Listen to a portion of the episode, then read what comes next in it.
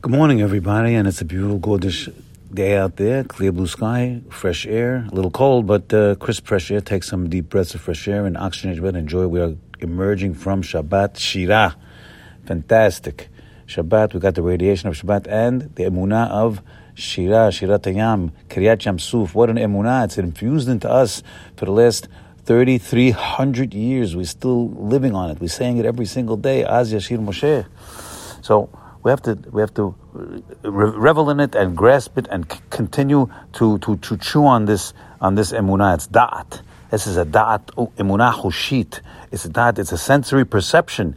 We, it's always handed down, handed down, handed down, all the way from our great great great grandparents in our Torah that we saw it. We went through it. We went through Kriyat Yam Suf, and and we even had revelations. We all became prophets inside of Kriyat. Even the shifcha, even the lowest of the low, so to speak they actually also had revelations and they became prophets higher than many other, many other prophets subsequently. So we are then uh, confronted by the evil of evils. That's Amalek. Amalek is the great, is the grandson of Esav Rasha. Esav.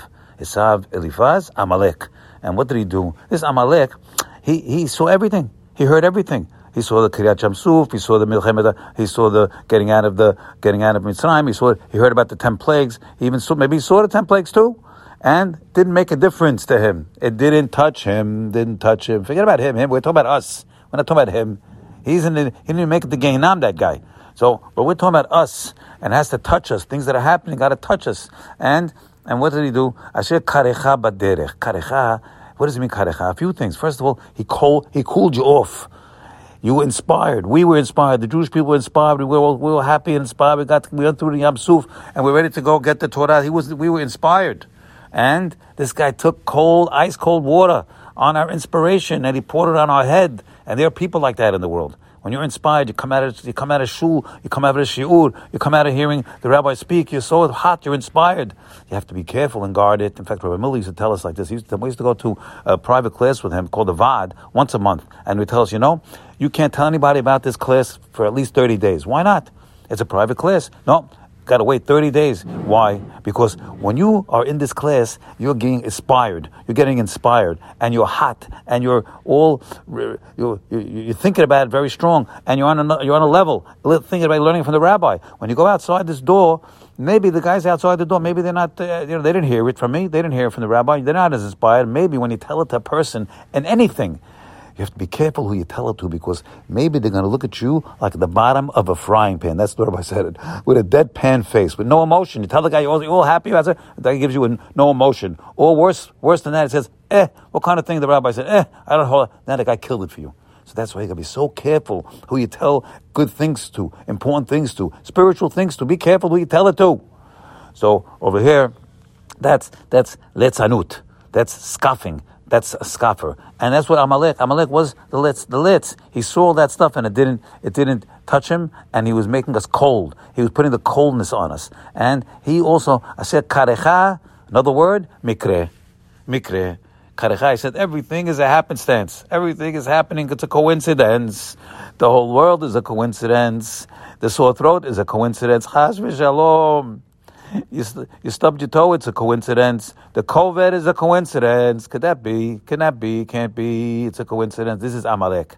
Amalek saying there's no providence to the world. There's no God. He's a, he's a kofir. There's no God in the world. Everything's a coincidence, just happening just like that. The sun's coming up every day. It's a coincidence. This is Amalek. This is the ideas of Amalek. And that's why we want to meheh. We want to erase him. We want to get rid of him. We want to destroy him. At the end, maybe he'll be mishachetim at the end. Either we'll convert him, I don't know but or we're gonna be Hashem's gonna uh, uh, destroy him at the end of days. But we have to certainly destroy that ideology of Amalek. We don't know who Amalek is. That's Hitler. That's Haman. That's uh, that's all these Greshaim. He had they have the Zera Amalek. They have the whiff of Amalek. But but we have to make sure that they don't affect us. They don't infect us. That's the environment can infect us by, by thinking things are coincidence. Now over here we learn tremendous definition of emunah. Emunah, people think emunah mean belief. No, belief. No, emunah, the word emunah come amen, emunah. And over here by Moshe Rabbeinu, he lifted his hands. The people were having, they were in the war, Amalek, and when he lifted his hands, they kept winning the war. Of course, his hands had nothing to do with it. It means they were, they were praying to Hashem. They, they looked up to God. They looked up to heaven. That's what lifting their hands means. But they use the word emunah. Vahi yadav emunah, kol halayla. What do you mean emunah? What do you mean? They, they believed in his hand? Emunah doesn't mean belief. It means steadfast. That's the definition of emunah. That's what I'm telling you today.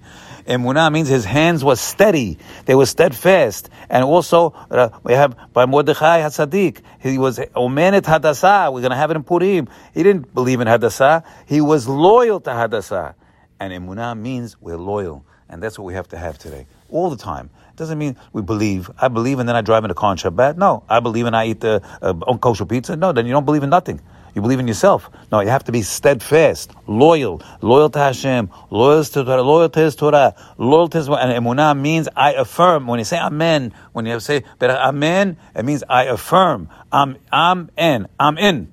I affirm, and we should all live with that the rest of his life. With emunah means I'm loyal, I'm steadfast to God and His people and His Torah. You should have a great day today.